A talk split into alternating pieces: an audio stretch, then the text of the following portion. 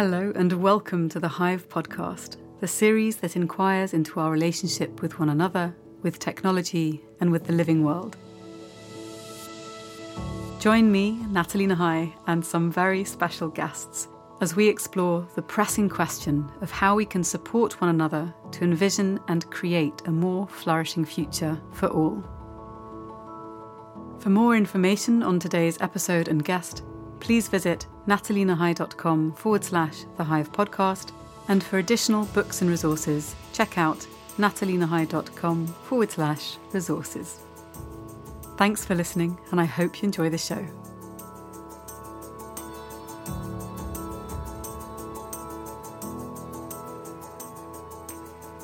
Today, I have the pleasure of speaking with Yanniek Schoonhoven, a regenerative farmer, co founder of the Regeneration Academy, coordinator of the Regeneration Festival, and trainer for the Regenerative Agriculture Research Programme in Murcia. Holding a master's degree in environmental sciences, Yanniek has worked with farmers throughout southern Spain for several years as part of Commonland and AlVelAl, two projects that aim to initiate, catalyse, and enable large scale and long term restoration initiatives. With a shared mission to transform degraded landscapes into thriving ecosystems and communities, both of these projects take a practical, holistic approach to developing viable solutions based on social and ecological needs, science, and entrepreneurship. At Commonland, they've been working tirelessly since 2013 to build a universal proof of concept that brings farmers, landowners, entrepreneurs, communities, nature organisations, and legislators together to create real returns on investment per hectare. Called the Four Returns, this framework is capable of initiating, organising, and following through on large scale long term restoration initiatives that integrate ecology, land use, and business. And it's a framework we'll be exploring in greater depth a little bit later. I'm really delighted to be having this particular conversation today, not least because I've seen the work they're doing on La Junquera farm in Murcia, and I've experienced their passion, determination, and open heartedness firsthand. I'm also excited to be sharing this with you because it offers a real practical example of the transformation that can be achieved at a large scale when we're able to envision a different, more regenerative path forward and work collaboratively with others to make it happen. I hope you feel as inspired by this conversation as I did.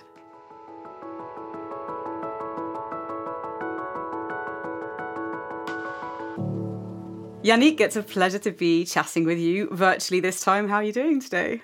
I'm doing very well. We've had a lot of rain on the farm, so um, we're waiting for it to uh, stop and so, so, we can start planting. I think this is one of the things, isn't it, with, with farming, we forget for those of us who have no contact with farming or vegetable gardens on a tiny weeny scale, that we're completely at the mercy of the environment, of the weather changing patterns and whatever happens around us. Not much we can do Yes. Unless the weather's good. Totally. So at this moment, for the last six weeks, we've been trying to find other things to do. Mm. So we've been doing a lot of the emails that were behind and other things that uh, require indoor work. Um, and now, hopefully, soon uh, we'll have the sun back and we mm. can start uh, the work on the land again. Mm. So, we first met back in October 2021 when you were running your first ever Regeneration Academy one week introductory crash course at La Junquera, uh, which is a regenerative farm down in southern Spain in Murcia. And so I want to start there. Could you explain for folks who don't know what it is, what regenerative agriculture means and what you aim to do at La Junquera farm? Yes, of course. So La Junquera is a regenerative organic farm. Um, it's one of the biggest in uh, the south of Spain. And what we're trying to do there is we're trying to restore degraded land. This area is very known for its desertification. Uh, the soil quality is quite bad. Uh, there's been a lot of overgrazing, over-tilling, overuse of the land, and there's not been a lot of inputs in a positive sense in the land. So, what we are trying to do is recover the soil fertility, uh, the water resources that the land has, and also the biodiversity, which also, due to monoculture, has actually disappeared. Wow. So I think one of the interesting things when, when people talk about this is how so many of these different elements are interconnected. So if you're talking about the fertility of the soil and you're talking about, you know, getting rid of or finding alternatives to monocropping or bringing hedgerows back, you know, what are some of the things that you found maybe most surprising interventions that maybe you engaged in that had positive knock-on effects in the process of regenerating this land? Yes. So we've been working quite hard on, on trying out many, many different things. So um, we've made some ponds. Um, and while when we made those ponds, within a month we had frogs back. and you could think, frogs, why, why is that so interesting? But if you think that in the five kilometers around us there's no water resources, then how do those frogs find these ponds? uh, how do they get there? So we were quite surprised by how fast life came back. And also to the areas around those ponds, you saw it getting more green. You saw um, a lot of birds coming back, a lot of uh, butterflies, a lot of pollinators as well. Um, and indeed, all those frogs. So it was a very noisy business at some point. yeah, so that, that was really one thing for us that was very interesting. And the other thing that we found very surprising is that We've made a lot of uh, swales. Those are um, little canals on contour to capture the water when it rains and to stop the erosion uh, and the soil from leaving the field when it rains a lot. And in those swales, we found out that also within a few months, uh, those areas in the in the fields were used as corridors for animals, uh, you saw a lot of tracks of uh, wild boar, of oh. deer, of foxes, of a lot of tiny mice and other uh, rodents crossing that area. So what you really see is that when you bring back these elements in the in the landscape, a lot of animals think like, ah, yes, finally, you know, I can cross this piece of land without trouble. I can I can be safe, mm. and that was very interesting because it wasn't meant for that in the beginning. But now we see that it also really has a, a good effect on the habitat of, of, of, those animals. I think one of the things that really struck me when we came to visit the farm and you gave us um, an introduction to how it works and the experiments you've been running was the degree to which you were, as a team, so open to experimenting, seeing what works, seeing what doesn't, and the kind of knock on effects of that within the wider agricultural community of people engaging in tests. Like, what would it mean to have land that we till less often? Would it help or hinder? And the other thing I think that was really interesting that, that you've spoken about, and I'd love to dig into it a bit more, is that when it comes to regenerating land, it's never going to be a one size fits all repeatable approach. Like it's so specific to the particular place, to its location, the terrain that exists there, the weather patterns. So, can you talk a little bit about kind of the, the mindset or the approach that you bring to regeneration? Yeah, so for us, what was most important was to experiment. Um, in the past 10 years, we've done many, many experiments. Uh, and I would say the first four years, most of them did not work. Mm. Um, because people say, like, oh, do this, Mm. Uh, it definitely works. And then you try it and it doesn't definitely work. It just might work in a certain context, in a certain way. So I think for most farmers, that's also the thing because people will say, hey, but I have a different soil, I have a different climate, um, I have different tools that I can uh, use. So you have to work with what you got and you have to work with what you know of your land and then try it out on a small scale see what what happens uh, and then if it works you try it out on a bigger scale the point is with agriculture is that it's a multiple year process so mm. You try it out you have to wait a year to see if it works but then with that one year you don't have the definite answer for this so you have to maybe wait another year to see if it really works because maybe it was a good year, maybe it was a bad year, maybe there was a lot of rain, uh, maybe you know there was a lot of sun. The, all those things have a have an effect. So you need to see over multiple years what what will happen. And I think also that's why change in farming um, takes some time because we do need to see the results of what we're trying to do. For example, we had this uh, um, experiment in which we tried to leave a ground cover all year round in the pistachio field. And in the summer, we are like, oof, all those pistachios look like they're dying. Um, this is not good. Mm-hmm. So then what do we do? Because in our theory that we've read and the people that we talk to, it's like leaving a ground cover and not tilling is the best thing that you can do for the soil. Mm. But uh, you do have to look at what your land can take. How is your organic matter? How uh, is the rainfall? Uh, how big are the trees that you try this with? And in our case, what we found out then is that we tried it with trees that were too young. They couldn't handle that much competition yet. Uh, our soil was too bad, so there was not enough were not enough nutrients available in the soil to both feed the ground cover and the tree. Mm. And also the organic matter levels were so low that um, we had a lot of uh, crusting. So, which meant that there was no oxygen flowing uh, to the roots of the tree. So, there were all these things that we beforehand did not know about and then found out the hard way because in the end we had around 500 trees dying, Oof. which is quite an expensive experiment. Mm. But then after that, we found out okay, that did not work, but there must be a way that we can make this happen that reduces the competition, but we can still have some ground cover. So in the end, what we could do was have vegetation strips, which is not the full ground cover. So we still would till a bit around the tree to give it some advantages mm. uh, over the weeds. and we had the, the grasses growing in the middle. And that does seem to work. And now that is what we're repeating in other fields as well. It's fascinating hearing you talk about this from a perspective of trial and error, because I think one of the things that you mentioned there is, is the cost. You know, we, uh, the average person, of which I include myself, you know, we go to the shop, we buy a pepper or a bag of pistachios, and we're so used to buying it in that context that we don't necessarily know the whole story behind where it's come from, what's gone into creating food that we rely on all year round to be able to just access, pick up, and then eat. And so I wonder when it comes to expense, because obviously there's a lot of farmers, especially in southern Spain. I mean, it's almost the kind of vegetable basket of Europe. The exports from Spain are huge.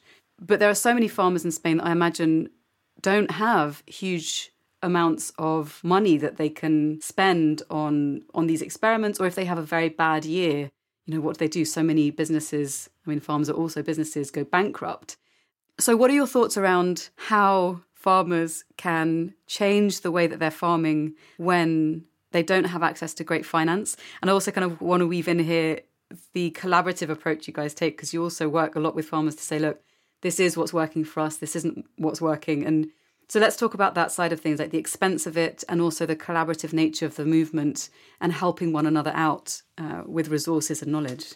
Yeah, I think experiments are always expensive until they work. And if they work, uh, they should at some point either give some money back or uh, cover the cost or, or something like that. Or, but yeah, there is always a cost to this. And, and I think we've had the uh, possibility also with uh, funding from outside to do some very big experiments, uh, which then we could also share again through the Regeneration Academy with other farmers and other people and tell them, like, hey, this in our case doesn't work, or maybe it doesn't have to cost this much money if you try it this way.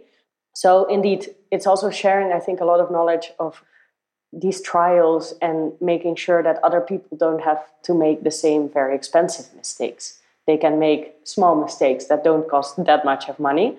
Um, but then also in the regenerative organic movement, uh, the, the income of your produce is a bit higher.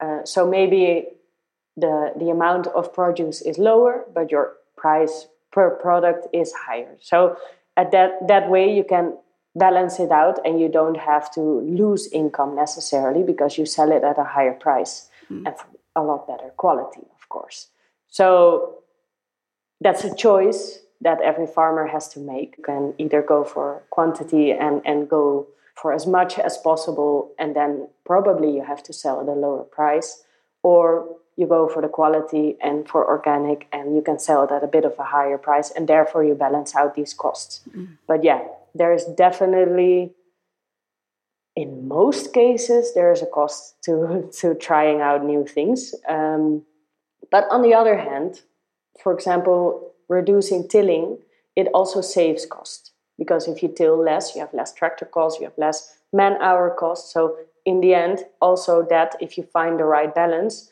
will save you uh, some money as well mm. which is of course the the final idea is that uh, this would balance out in a way that uh, you have a more financially sustainable farm in the long term. Because what you see now is that many farms in the south of Spain they can already not produce anymore because the land is too desertified, the water is gone, the soil is gone, it's not worth anything anymore. Mm. So if you go from thinking about that to having a, a healthy farm in 10 years, then those costs are actually worth it.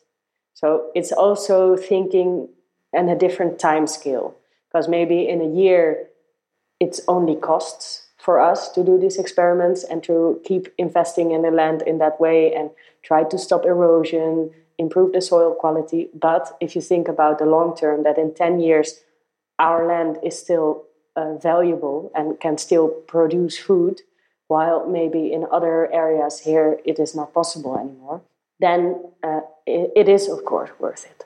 Yeah, absolutely.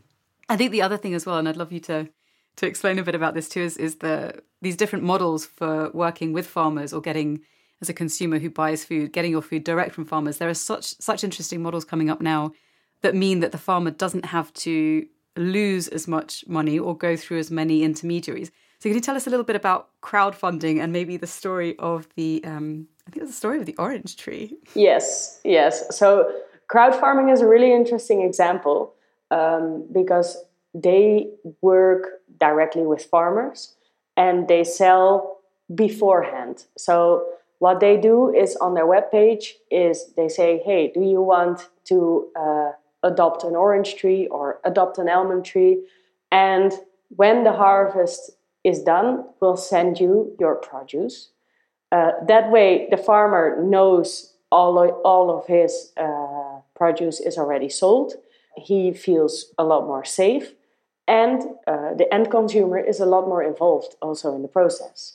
So, from both sides, this is a lot more fun, I would say. Mm-hmm. And what you also prevent is that this fruit goes through a lot of intermediaries that take also part of uh, part of this income. So for the farmer, it's a better deal and for the end consumer, he knows what he's getting from who and from which farm and with how this actually is produced, which I think is also a really nice way of eating your food, let's say. No? Mm. That you actually know, hey, these are the oranges from my orange tree, or these are the almonds that, you know, I support this farmer uh, to produce these almonds like this. And I hope that we go more and more towards local uh, eating and also that this is again valued because in the supermarket you have no clue what you're eating and from who and, and how this is produced. You know if they say is lettuce from spain like like is it produced in a sustainable way or is it or is it actually extracting all the water and, and leaving a desert? You know that's not what anybody wants i think. So it's good to know. Mm. and i think there there's the kind of the shifting of relationship with one's food because if you've got access to you know images of the tree or the plot where you know you've supported the farmer to be able to predict their income so they've got more security they're less precarious. And you've got monthly updates. And with my sort of consumer psychology hat it's also this, the sense of how much uh, reminding or how many points of contact you need between between the customer and the farmer for them to feel a real sense of attachment and connection to that tree I think in your studies it was something like a, about a month, every month or so, you get an update, and that creates this sense of attachment. So it's also about restoring our relationship with food and the idea that we can actually be part of a more creative solution that we're not just consuming and that's all we're good for.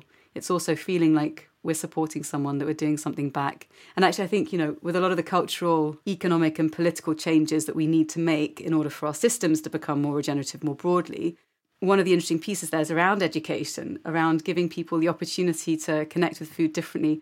And so I wonder, can you tell us a little bit about how the Regeneration Academy, which is quite specific and attracts um, people with certain mindsets, I think. Can you tell us about what it aims to do and how it works with education, changing mindsets, putting people into contact with the land in a different way? Because it's really quite remarkable what you guys do.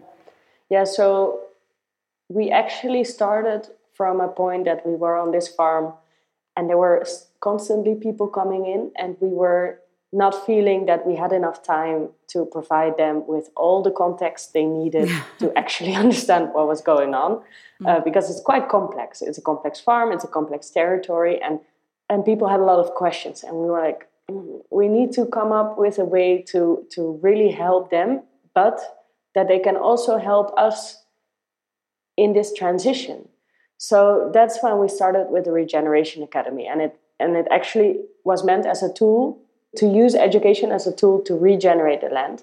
So we said, okay, we have many questions. We have many uncertainties on our land that we don't know how to solve or how this works or what kind of effects, uh, for example, a hedge has on the land or on the insects.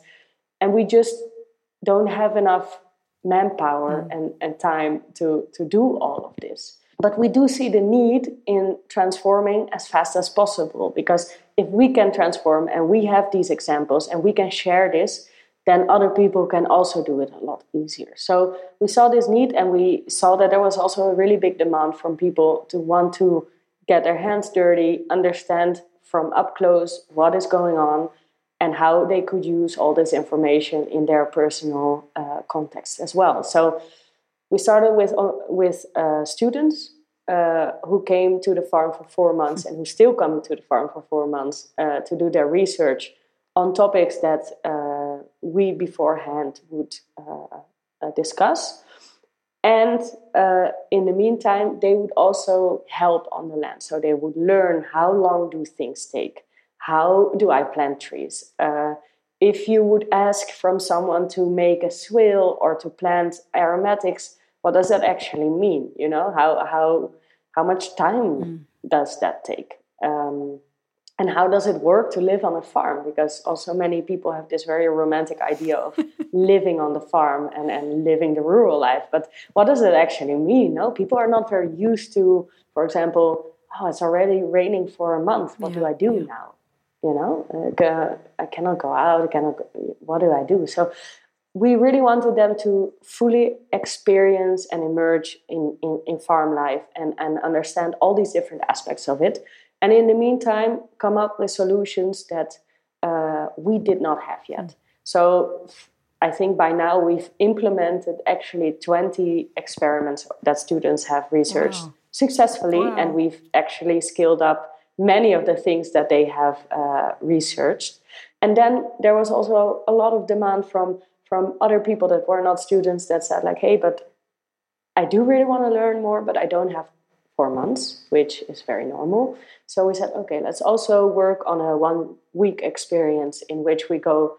Very in depth, very fast, and we show as much as possible and we share as open as we can all these things that we've done and, and tried um, to also give all those people a, a sense of uh, what's happening here on this farm and in this territory. And now, actually, we uh, we have different programs for different uh, for different people. We have a program for local people. We have a program for unemployed young people from the area that come here for a few months and do a sort of traineeship. And hopefully, when everything goes well and they are doing well and we're happy, we could offer them a job. So very probably now one of those guys will uh, in the in the autumn will get a job at the farm as well. Mm. So we're really trying to um, work the the challenges from many different sides and help uh, people both locally and internationally. And uh, I think the most important thing here is to just share all the knowledge openly. Like we're not in competition with anybody. You know, we're all trying to do the same. So we really want to to to share as much as we can and and also that people come to us and and have new ideas and we're very happy with it uh, and we're, we'll try it out and then uh, see if it works so yeah it's it's a really nice experience and also to to gain this network of of other like-minded people um, uh, both here and also uh, in Europe and then try out things together that um, yeah that really makes us feel not alone mm. in uh, in this uh, fight, as we say. It's funny because when we're talking about all the different things that need to change in order to create a more regenerative approach to life in general, of which regenerative agriculture is a really key, well, one of the most key aspects. I'm really struck by people's willingness to collaborate and share knowledge. And part of me has this sort of sense of recognition to the way it was back in the early kind of dot com boom days when technology was suddenly something which everyone had a computer and you had access to the internet, and then social media made it possible to collaborate and share. And there's something of this moment now that feels very familiar to me in the sense of optimism and possibility. And yet there's also the other side. I think we're more aware of what can happen when when knowledge gets cut off, or for instance, the parallel with the tech world would be with big organizations uh, dominating certain spaces, whether it's search, social media, etc. And so I wonder with with the work that you're doing in regeneration, can you tell us a little bit about Commonland's projects that look to find ways for us not to kind of end up in the same sort of situation in agricultural terms. So rather than having one or two massive companies that own a lot of land, and there are already examples of oligarchs and people such as that who already have swathes of land, but the things that people can do to make sure that we retain common land to be able to share for people who have less financial resource. Can you tell us a bit about that? Yeah, we are working uh, with this company or organization, I should say, that is Commonland. Uh, that works uh, through the four returns. So they've developed this framework that's really beautiful, I think. And it's a framework in which they say if you want to do large scale landscape restoration, you cannot only focus on uh, the natural part. Because if you focus only on the natural part without focusing on the financial part, on the social part, and on the inspiration, you're not going to make it. Hmm. Because you, in the end, you need people to keep it up. You need people to care for it. You need people to protect it. And otherwise, uh, within five years, a forest that you plant very happily will be cut down again by someone who does not care so much about those things. So I really like the way of com- that Commonland says, okay, we we're going to work the whole system. We're going to work the whole system, and we're going to do this in, for example, now they they've done it in Spain. They're working in Australia. They're working in South Africa. They're working in the Netherlands, uh, and they have a few other projects going on at the moment as well. And they say with this with this framework, we're going to talk to the local community and we're going to ask them if this is something that they would like to pick up. So what happened in, in, in the south of Spain is that uh, came to existence, which is a, an association of now 350 farmers wow. that have all committed to do regenerative agriculture and to support uh, this land, large-scale landscape restoration. So we we work a lot with them as well, and what but the idea is, is that we need to also bring back this inspiration. So we need to, to give people the feeling that their land has value. This land has value, this land is important, this land is beautiful, this land is worth fighting for. Um, we need to share this also with the kids. We need to bring back uh, youth in this uh, countryside, which is mainly 65 plus people. Mm. So we also need to share it with them like, hey, you can find jobs here. You can live here. You can have a dignified life. You can uh, have uh, interesting uh, projects, friends.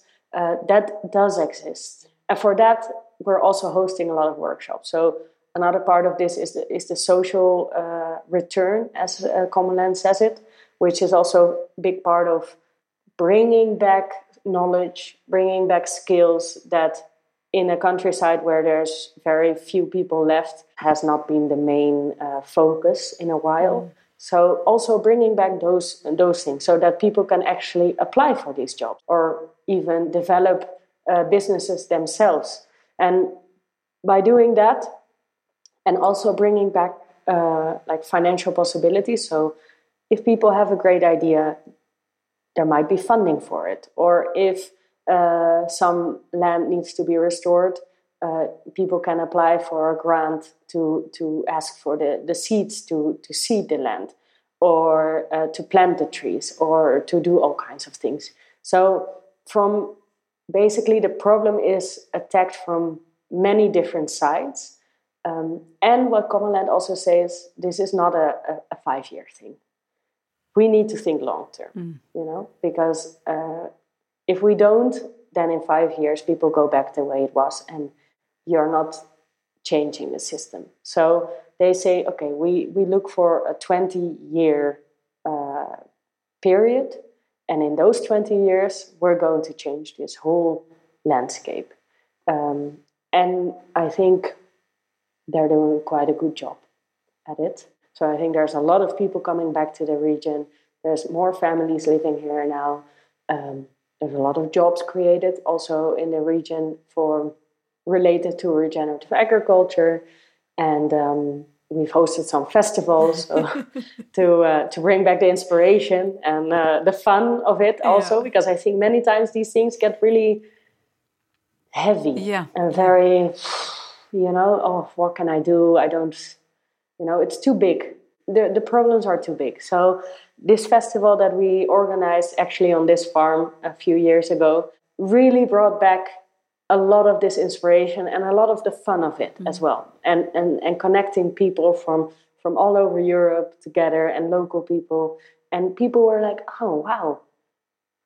Are these all these people they actually want to come here yeah. to this land? To what, is this then interesting for people is this does this have value for people mm. and i think that also really changed the mindset. They were like, wow, okay, so we do have something to offer. Mm.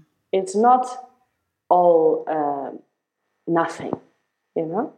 And I think that really, really helped. And it, it created a lot of uh, good, good vibes amongst everyone. And people got connected with their their produce, their local produce. They were selling their, their tomatoes to the people on the festival and uh, the wine. And, and, and it was a lot of fun um, we planted uh, trees to the beat. so there was some DJ standing in the field, like planting, and it was really just a really amazing, amazing experience. Yeah, so I, I, I really think that that all these different people, different organizations really help to bring back also that part uh, to this region.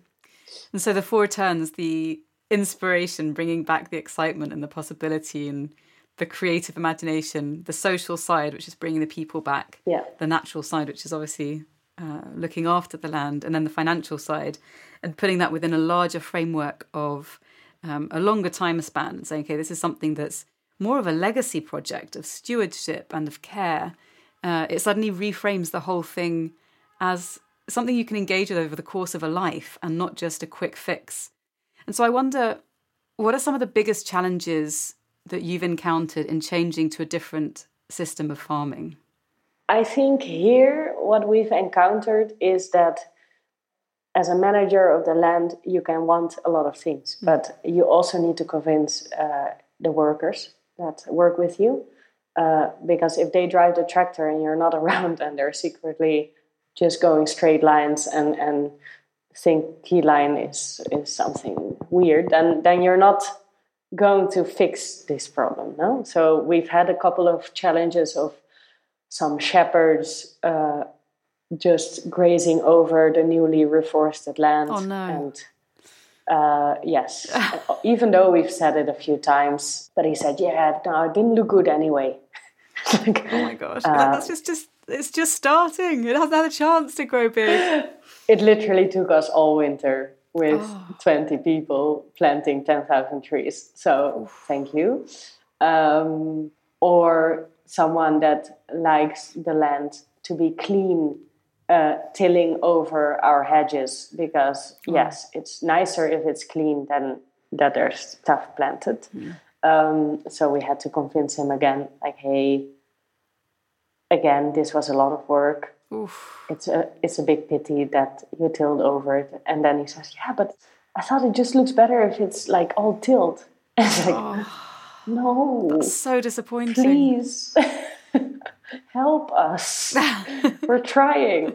Um, so yeah, it's it's it's definitely not always easy, mm. um, and and and yeah, this like the the systems change in people's minds also takes quite a long time because they've been used to doing things a certain way uh, all their life, and then we come with this like funny, weird uh, questions and and and and things that they have to do, and they're just like, you you don't understand. um, you know, uh, so yes, we are working on many different levels to to uh, to change this. Mm. Um, but yeah, I think the, that's that's a big challenge. So the, the, the understanding of why this is important. Um, I think in the whole territory, and I think everywhere. That's that's I think the first step. Um, and then I think a second step is if you understand why it's so important, you do need some money to start doing certain things and you need also maybe some money to um, yeah fail some experiments because they are going to fail mm-hmm. and it is not always going to be uh, simple and easy so that would be i think the second um, barrier for people to, to continue for example everybody now in this territory or many people of, of at least they know uh, adding compost or, or some yeah compost to your land is good for the soil fertility and for the organic matter of your soil. But even though we know that this is very good, compost is very expensive. So then that is the second barrier that will uh, stop people from continuing with this or um, yeah do only a very tiny bit of their farm and that, that's a pity i think um, I don't know how to solve that, but we are working at the moment on a vermicompost uh, system, uh, and we hope that um, that that will at least uh, on this farm provide for enough, yeah, compost to uh, to put on all, all our land. But let's see. This is also again an experiment uh, that we're in at the moment. So there's an interesting question here also around generational approaches to farming, which comes up often in conversation when I'm chatting with people and you know, from a position of very little knowledge, which I have, um, the question that often comes up is, well, you know, we didn't used to, we being generationally, a few generations back, we didn't used to use pesticides because they didn't exist. People didn't talk about them. They were just animals, and the compost would come directly from the animals themselves who were roaming the land. Um, say, well, you know, we should trust these older methods of farming. And there's almost like this romanticized idea of what that looked like that doesn't take into consideration the fact that subsistence farming is very, very hard and unpredictable and precarious for people to engage in. And this is something that you and Alfonso were talking about the other day was, you know, if someone comes to you and says, well, we can either give you a large sum of money now and we'll take the land, and that maybe pays for your school education for your children and for your pension. On an individual level, I don't know that I would be able to say, in all honesty, whether I wouldn't find that very attractive. It's an attractive proposition. And so, back to this, this question of money and legacy and changing minds, what's been some of your experience around supporting people to hold on to their land and to be able to keep the traditional methods that continue to work and let go of the ones that are harming the land? Yeah, I think indeed the traditional methods work better in that in that way. They they were in, in maybe more sustainable up to a certain point when we started using a lot of pesticides and herbicides, of course. But I also do believe that with the tools that we have today, we do need to mm, think of ways that we can use the tools of today to become again uh, more sustainable. Mm. Because people are not going to go back to uh, a horse cart and uh, you know a plow behind a cow. Yeah. In the end, that's just not going to happen, um, with reason. but um, and for example, the terraces that we had here in the area, they've all been taken out hmm. because tractors uh, for tractors it was easier to to uh, till the land without all those terraces. Huh. There's I know many other areas that still have them, and I think it's it's a great uh, way of of of stopping erosion and, and capturing as much water as you can. But here in this area, that was was taken out. So also one way that we thought, okay, how can uh, we still capture water and stop erosion, but in a way that functions also with this current um, yeah methods that we are using so the tractors and and the machines and so that's when the swales uh, came up uh, and we tried to implement those and those are actually easy to implement with the tractor uh, you don't need uh, well you need a, a, gps a laser or something uh, to to make them and then you can do it with a tractor and um, you can easily also fix them up with the mm. tractor if you need to um, if they break down or whatever and that for people is a lot easier to manage than a terrace because a terrace is, is a lot of manual labor, a lot of work. Uh, every rain you have to also check them. Maybe they break down, and and that is um, a bit more challenging, let's say, than than, mm. than implementing a swale. So I think we we need to kind of use the the ideas and the tech and the ways that have been used before, but update them to what the availability of tools is that we have now. Mm. So then all of this work, which is 24/7 on a farm, like you don't really get a weekend in the way that most of us can just log off from our laptops or come home from the office. All of this work is intensive and it requires a huge amount of not only physical labor but planning. Uh, there's a lot of admin involved, especially if you're educating people. There's a huge amount of research one needs to do.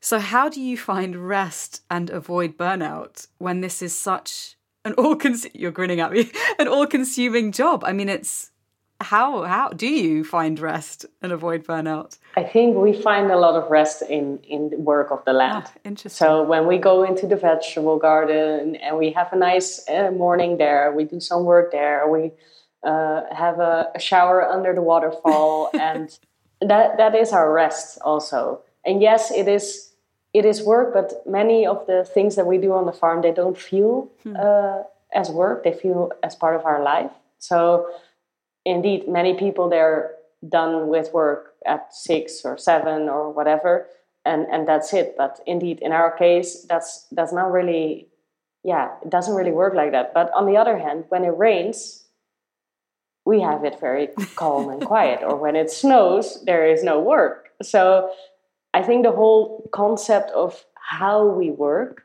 that it's nine to five or nine to six, and then, you know, that's it. You go and sit behind your laptop and, and you work. Uh, we don't do that. Mm. You know, we, we do work when there is work. And if there's no work, you don't have to work. That sounds so good. um, or when you cannot work, you know, when it's snowing, uh, the tractors cannot work, so they are have a day off. Uh, when it's raining a lot, they cannot work. So I think it's also we. I had to change this mindset a bit because I came from the Netherlands where I did do this type of work that was a nine to six computer related job. So in the beginning, I always felt a bit uh, guilty when mm. You know it was a few rainy days and I just did not have work, and I was like, oof. Now I have to sit behind my computer and and do things, you know? yeah. But then at some point I was like, but why? You know, like because yeah. other days in the summer when the harvest is happening, we're busy in the weekends, we're busy in the nights, then the cows escape, I have to get out of my bed. uh, so why should I now sit down and behind my computer all day to pretend to be working on mm. something that I don't really need to do at this moment? So it's a change of looking at the time and looking at also looking at weekends. Uh, maybe you don't have a like a weekend like you're used to, but yeah, then there's other days that are are more relaxed. So mm. I I don't feel at all like burning out. I feel I get a lot of energy from being outside and enjoying this lifestyle that is a lot less stressful in a way because it's more based on, on, on seasons it's more based on, on, on the weather so i think that that brings me a lot closer also to nature. Mm. What an amazing answer. It's true because actually, even I've been thinking about this a lot recently, kind of, especially when I spent time away from my laptop, coming back to it feels really, especially when it's for work or for emails, which is the worst, it feels really dreadful. Like I get this this sense of creeping physical dread. I'm thinking this isn't this interesting. Like this this isn't something that I engage in for hours and hours every day. I have other things that I do and I give talks. So it's a bit of a different kind of activity than just sitting and staring at a screen. But it's um our notion of work and it being something which is costly to us, to our well-being more than anything else, I would say. Maybe that's just my mental state where I am now when I'm thinking about work. I mean, it can also be very stimulating and creative and exciting, but there's an interesting reason why we try to contain our work within certain hours. Or, for instance, the four day work week, people saying, well, for well being, we need to spend time, less time in the week working and more time resting. Whereas if you're in an endeavor where you're not tied to a screen, you're out, you're getting fresh air, just very basic things. And also with people, because a, a, big part of what you do is community based, that you actually are developing and growing a community at La Junquera. Let's ask a little bit about that. Like, what's it like building a community with all of the beauty and difficulties that that involves? Oh, yeah. it's been an interesting journey uh-huh. because in the in the beginning, uh, five and a half years ago, when I came here, it was just me and Alfonso, um, and there was one worker living in another house on the farm. So it was literally just us, like twenty four seven. Um, oh wow! And and then we um, we worked with the ecosystem restoration camp to start the first camp with volunteers on the farm and then uh, more and more people came in and that was quite crazy because in the beginning they lived in our house. Oh wow. And it was yeah it was it was also hard to put boundaries because in the in the beginning beginning that's a lot of fun and you're like oh people yes nice. And then at some point you're like oh i would like to also sit on my couch instead of having three really big guys sitting there. Uh, gaming uh, yes. Oh no. in the beginning, uh, we we also had some trouble setting our boundaries um, because we had so many yeah. people coming over and visiting, and uh, that was all really fun. Uh, but then at some point, we had zero space for ourselves. Um, mm. So I think the moment we started setting a bit more boundaries for ourselves, it became also easier and more fun to be with other people. And when people had, we were building more houses, uh, rebuilding actually, and then people had their own space, people had their own houses, people had more independence. And little by little, every year we could build a house and we could grow. And there was more demand also from people that said, like, hey, I would love to stay here, I would love to start this or help with this or work on this. So at some point it started to move more organically uh, and then we had students coming and they stayed uh, for four months because for us it was important uh, that they would stay for a bit of a longer period so they would understand really well what's going on and uh, we could also connect with them a lot better than if they would come for only a week yeah. so slowly uh, little bit by little bit we uh, we changed and we we made it in a way that it was very workable for us as well. And um, so people could have a really good experience, we could have a good experience. And now we are at a point that um, there's 10 people or 12 people full time living here. Wow. Um, so they have their jobs, they have their house, they have their space, and they, they are independent people. And then we have students that uh, come and go. And at the ecosystem restoration camp, uh, there are some uh, uh, spaces for people to sleep. So we've uh, divided it in a way that uh, the village is really a village for long term people, and then the other spaces are more for short term people. And that also gives us uh, a bit more peace. it's a bit easier to manage, and that also gives us more time to zoom out at the end of the day. And um, in the beginning, it was a lot more like we were the mom and dad of literally everybody. Yeah, that's and now that's very full on. And now we are just a community of people that all have their responsibilities, that all have their uh, lives, and um, we are all more equal. And we, that I think is very nice. And that also means that when we are gone for a couple of weeks on holidays or whatever, it doesn't all stop. Mm. So it doesn't only depend on us anymore, which I think is super important because then, you know, only something has, has to happen and, and, and everything falls. And now I think we're at a point that if we uh, would not be there for certain times of the year, it would still continue and it would still move and it would still live and it would still grow. So I'm actually very happy with what where we are at the moment. Um, and we are doing it in a way that that feels comfortable for everyone and is not too fast, not too big, uh, all at once. Um, yeah, yeah, it's a it's an interesting experience. but that point about it not being too big too quickly, I think also, and, and figuring out that there needs to be boundaries and a sense of uh, longer term, deeper rooted community that is the village, and then separate outlying projects, I guess. It's clearly a very thoughtful approach because I think it's very easy to kind of have these romantic ideals about living in community, but the, the reality of community life is that it's a lot more complex. And if you're going to share things equally in terms of responsibilities, that means that people have to be empowered to make decisions but that also benefit the group as well as the individual. So it becomes a really interesting way of living that many of us are no longer accustomed to. No, I think it's also quite interesting because uh, we have two little kids.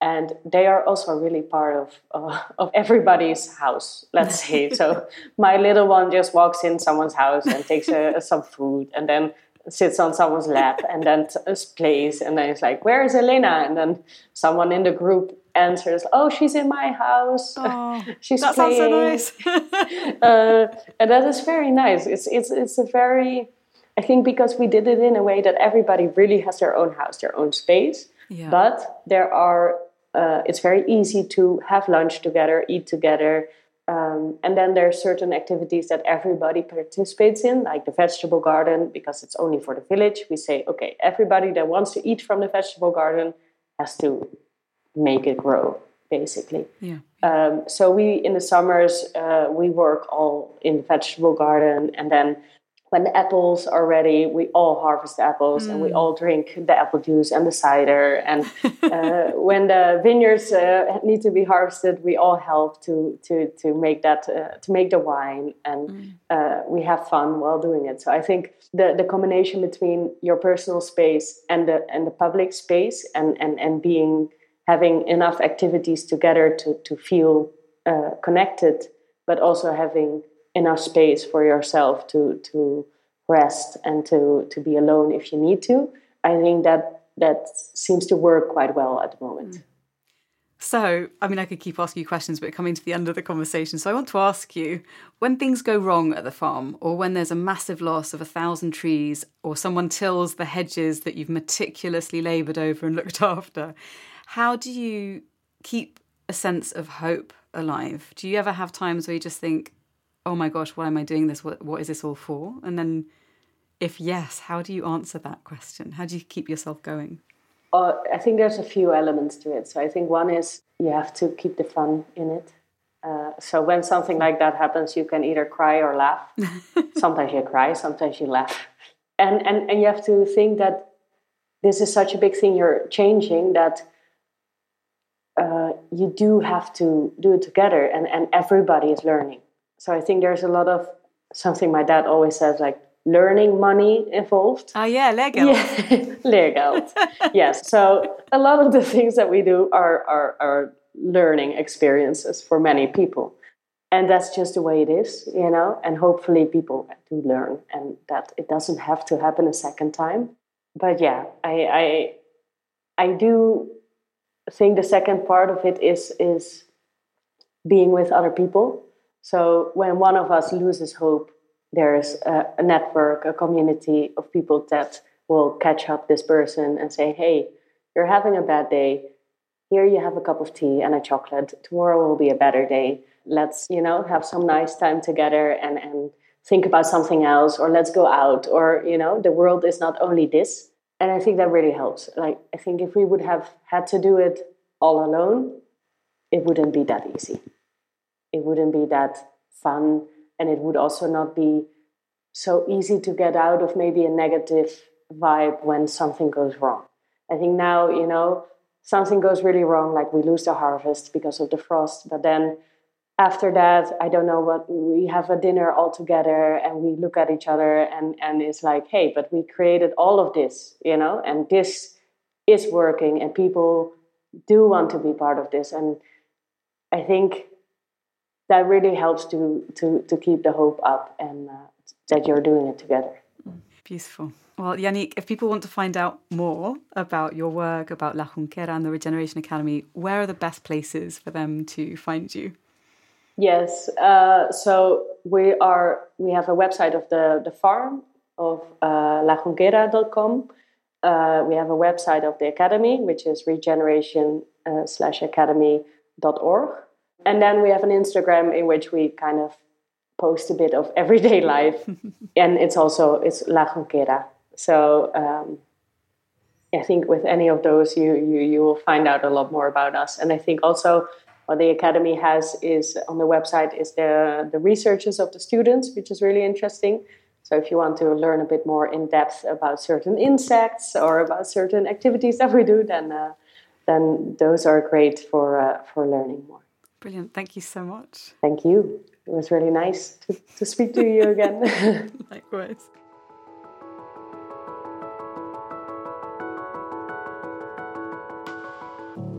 Thank you for listening to the Hive podcast with me, Nathalie Nahai.